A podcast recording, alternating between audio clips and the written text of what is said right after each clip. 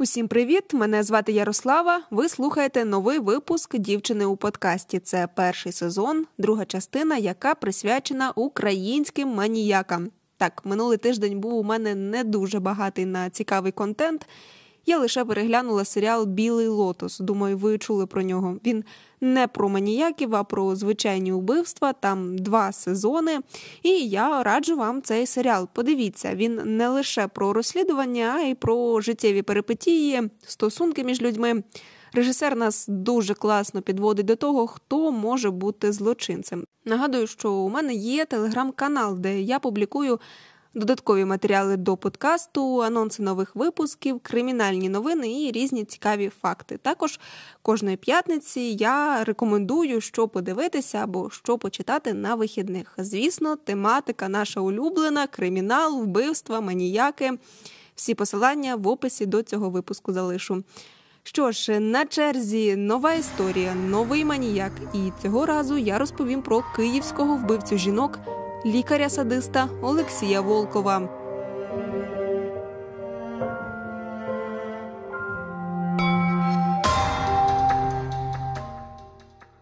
У них все зав'язалося із переписки у Фейсбуці. В розділі Рекомендовані друзі 44-річний Олексій побачив фото симпатичної дівчини. Її звали Ольга. Він написав їй першим, так і познайомилися. Він жив у Києві. Вона була у Костянтинівці, це Донецька область. Вони листувалися майже увесь вільний час протягом чотирьох днів. Дівчина була розумна, з почуттям гумору. Це приваблювало Олексія. Жінка виховувала дитину, і Олексій запропонував їй зустрітися, аби продовжити спілкування вже особисто. Для зустрічі вони обрали Харків. Далі розповідь Олексія Волкова. Я їй предложив встречу в Харкові. Я сел в автомобиль, я в Харькове э, забронировал квартиру, одну комнату, но с камином, с шкурами звериными. Я решил приготовить для нее ужин, когда она приедет. Взял с собой продукты, взял с собой пасту, морепродукты, белое вино охлажденное. Він хотів сім'ю і дітей, як сам казав, повноцінного життя. Після зустрічі у Харкові Ольгу він запросив жити до Києва. Навіть запропонував розрахуватися з її боргами, тобто був готовий повністю вирішувати усі проблеми коханої. Та водночас, у своєму дворі, в нього будинок неподалік Вишгорода, він показав дівчині велику яму із люком і натякнув: якщо помістити туди людину і закрити, звідти вона вже не зможе вибратися. Також він активно брав участь у вихованні дитини Ольги. Але невдовзі Оля повернулася до Костянтинівки, бо їй набридло жити без грошей, без роботи, вимкнула телефон.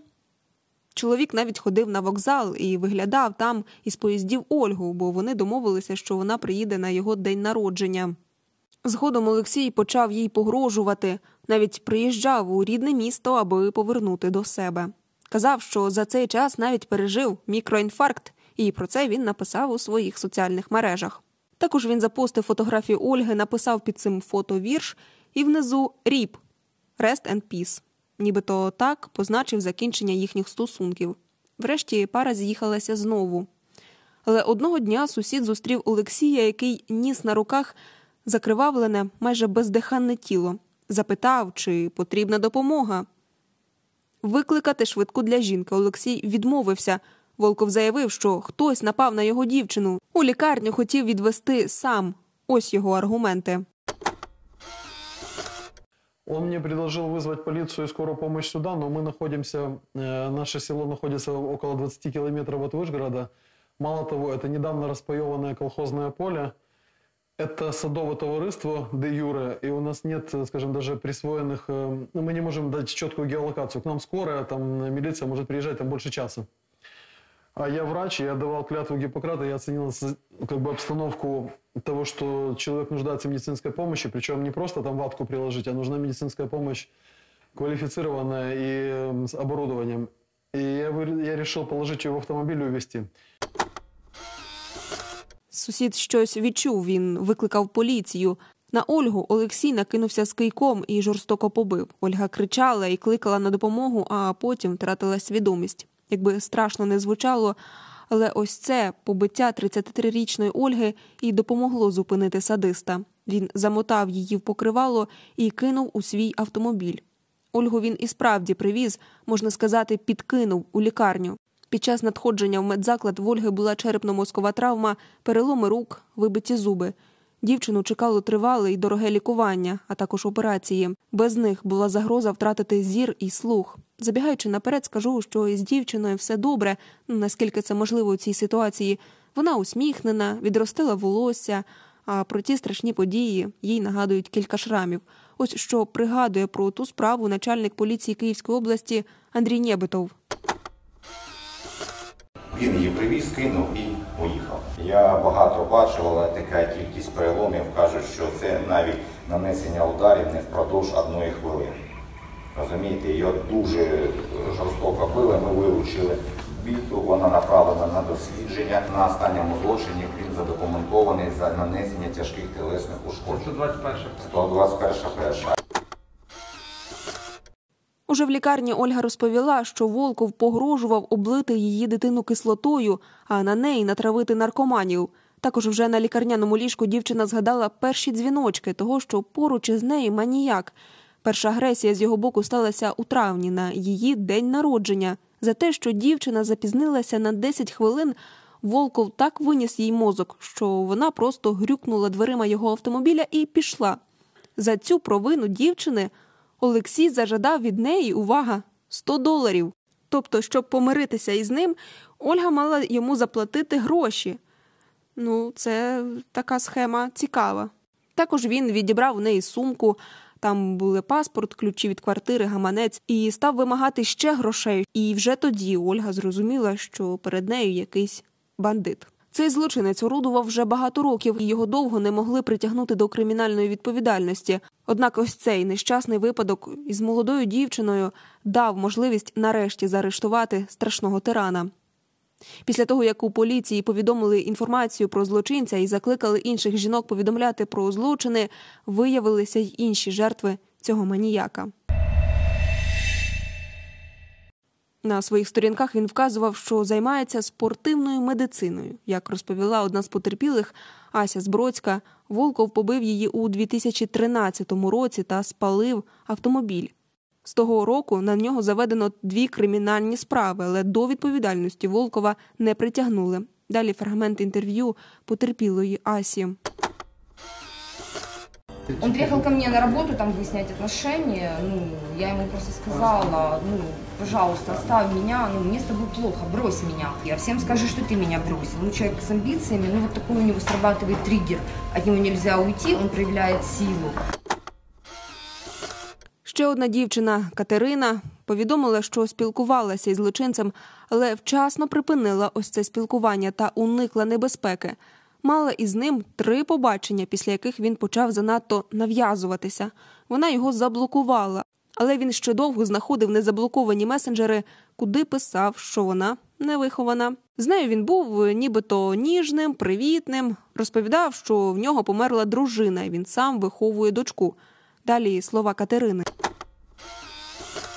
Выбирал слабых морально людей. Я знаю многих из этих девушек, потому что отношения с ним, как вам сказать, они никогда не были чистыми и нормальными. Здесь всегда присутствовал треугольник. Это человек, которому неинтересно встречаться с одним. Ему нужны страсти, ему нужны какие-то разборки, накал страстей. Жінкам він представлявся лікарем, фітнес-тренером. У соцмережах він виставляв фото, як тренує репера Серегу. Пам'ятаєте такого? Він дуже пишався, що цей репер його клієнт, але потім вони посварилися і більше не співпрацювали. Але насправді Олексій Волков фактично жив за рахунок своїх дівчат. Він умів привернути до себе увагу. Спершу з'являвся у житті дівчат в соцмережах. Ну словом, він володів е, майстерністю пікапа але потім у житті дівчат починалося пекло.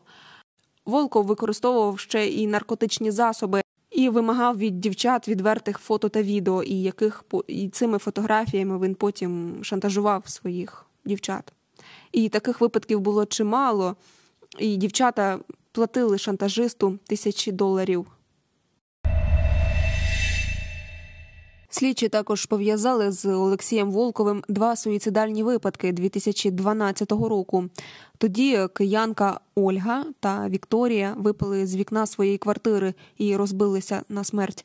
А за годину до цього Ольга у 2012 році розлучилася з Олексієм. Це та жінка, про яку він згодом розповідав своїм дівчатам, що це дружина, яка загинула, і доньку, від якої він виховує. Батьки цієї загиблої намагалися домогтися більш ретельного розслідування, але те, що сталося, кваліфікували як самогубство. Тим часом у Олександра, батька загиблої Ольги, власна версія.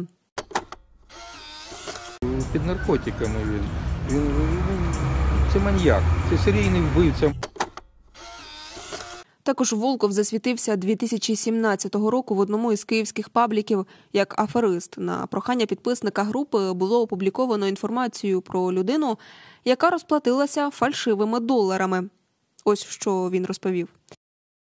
Аферист на вигляд близько 40 років прийшов із романтичною історією. Мовляв, він хоче дівчині зробити сюрприз, допомогти їй підібрати кілька товарів. Був дуже впевнений у собі в руках брелок від машини, пристойно одягнений. Коли час прийшов платити за товар, сказав, що у нього долари. Продовжував розповідати про свою дівчину. Заговорив нас, дали йому здачу, як потім виявилося, долари фальшиві, хоча на вигляд не відрізнити. Загалом будьте обережні. Волков до всього ж приторговував наркотиками і різними речовинами. Однак е, підтвердж... даних, які це підтверджують, поки немає. А в грудні 2013 року, під час революції гідності, Олексія затримали в центрі столиці з підробленим посвідченням співробітника міліції. І, до речі, в 2018 році Ася, одна із потерпілих, теж подавала на нього заяву за побиття. І у лютому 2018 року Солом'янський районний суд задовольнив клопотання саме Олексія Волкова і звільнив його від кримінальної відповідальності. А звільнив, тому що закінчився термін давності, і кримінальне провадження було закрито. Виходить, що він побив Асю кілька років тому, і в 2018-му вже сплив термін давності. Дуже шкода, що в нас є така прогалина у законодавстві. А вже у 2021 році поліція повідомила йому другу підозру. Вона не пов'язана із Асею. І Олексій опинився за ґратами у СІЗО. І, до речі, вже перебуваючи у СІЗО, він навіть взяв участь у ток-шоу про нього. Він по відеозв'язку відбілював своє ім'я у програмі Стосується кожного. І що ти їй говориш, шантажував Оксану? Я Розкажи, що ти Оксані сказав, що Я вона получил потім от почала Оксани смс. тобі писати смс-ки, а? Розкажи. Леш, тебе, получается, все Мне равно Оксана было, сама где написала, Вика я все не это писал время ничего ей. находится. Ё, ну, ты уехал спокойно в Прагу. Я не Ты ж вижу... говоришь, ты я- её Он любил. объяснил, что он уехал в командировку по ранее открытым так они визам. порвали Ну, с я Михаилом думаю, что 16 это числа. нормально. Он подал заявление в полицию. Человек пропал, Он искал, она он не вам объяснил, киевлянка. что искал и Я, чесно кажучи, не можу навіть уявити, наскільки складно було організувати цей процес із включенням маніяка із місця позбавлення волі в прямий ефір. Ну, по-перше, це СІЗО, дуже складно домовитися. Ну як це? Тобто він йому треба дати телефон, дати інтернет, дати якийсь там месенджер, через який можна спілкуватися. Це перше. Друге, карантин це всі ці норми, ці обмеження. Неможливо відвідувати людей просто там в лікарнях. А тут треба відвідати цього е, маніяка в е, СІЗО, розповісти йому, що до чого, що за програма, чому він має в ній взяти участь. І в цій програмі він е, весь час звинувачував жінок. Вину він не визнавав, оперував різними юридичними поняттями і на кожне питання давав дуже розлогу відповідь. До речі, ця програма розбита на дві частини по півтори години кожна. Я подивилася такий е, шматок великий, але всю не осилила. І що я можу сказати, що видно, що йому подобається бути у центрі уваги. І уявіть, йому загрожувало 15 років в'язниці за його злочини, але його відпустили під домашній арешт. Є інформація, нібито, що вийти, щоб вийти, він вніс залог у розмірі біля 600 тисяч гривень. І, скоріш за все, це були гроші, які платили йому жертви, аби той залишив їх у спокої. І дійсно я перевірила його соціальні мережі. Він вдома займається перепродажем автомобілей, постить фото жінок і вірші Жадана під ними. Але мені стало ще цікаво, як його утримують. Тобто, це ж має бути електронний браслет. А зараз блекаути, точніше, на щастя, їх більше немає і не буде, сподіваюся. Але коли вони були, його браслет, виходить, міг розрядитися, а Олексій втекти. І знайшла ще щось про ці браслети, що вони дуже прив'язані до GPS-навігації і залежні від мобільного зв'язку. Тобто, коли мобільний зв'язок лягає, браслет вимикається. Мені ця думка не давала спокою два дні, але зрештою я заспокоїлася, бо у національній поліції казали, що щойно хтось спробує зняти пристрій, черговий одразу отримає сигнал і до зловмисника вирушать патрульні. Однієї зарядки браслета вистачає на 35-40 годин. А якщо пристрій розрядиться, у поліції також про це миттєво знають. І навіть сучасні браслети мають павербанки. Вони на магніті чіпляються, і людина може спокійно з ним, з цим павербанком і браслетом ходити, бігати. Його адвокати, до речі, просили про запобіжний захід, не пов'язаний з триманням під вартою. Ну тобто вони хотіли, щоб його взагалі відпустили.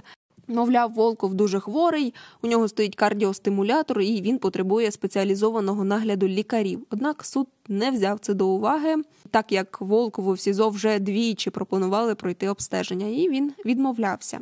І також знайшла коментар поліцейських саме з приводу Волкова і його домашнього арешту, що за умов повного блекауту у Нацполіції пообіцяли стежити за місцем перебування зловмисників за допомогою цілодобових патрулів. Трішки поділюся власними думками про це. Ви також долучаєтеся до обговорень. Можна це робити і в Ютубі, також в Spotify з'явилася така можливість, і в Apple подкастах, на інших платформах, де ви слухаєте цей подкаст.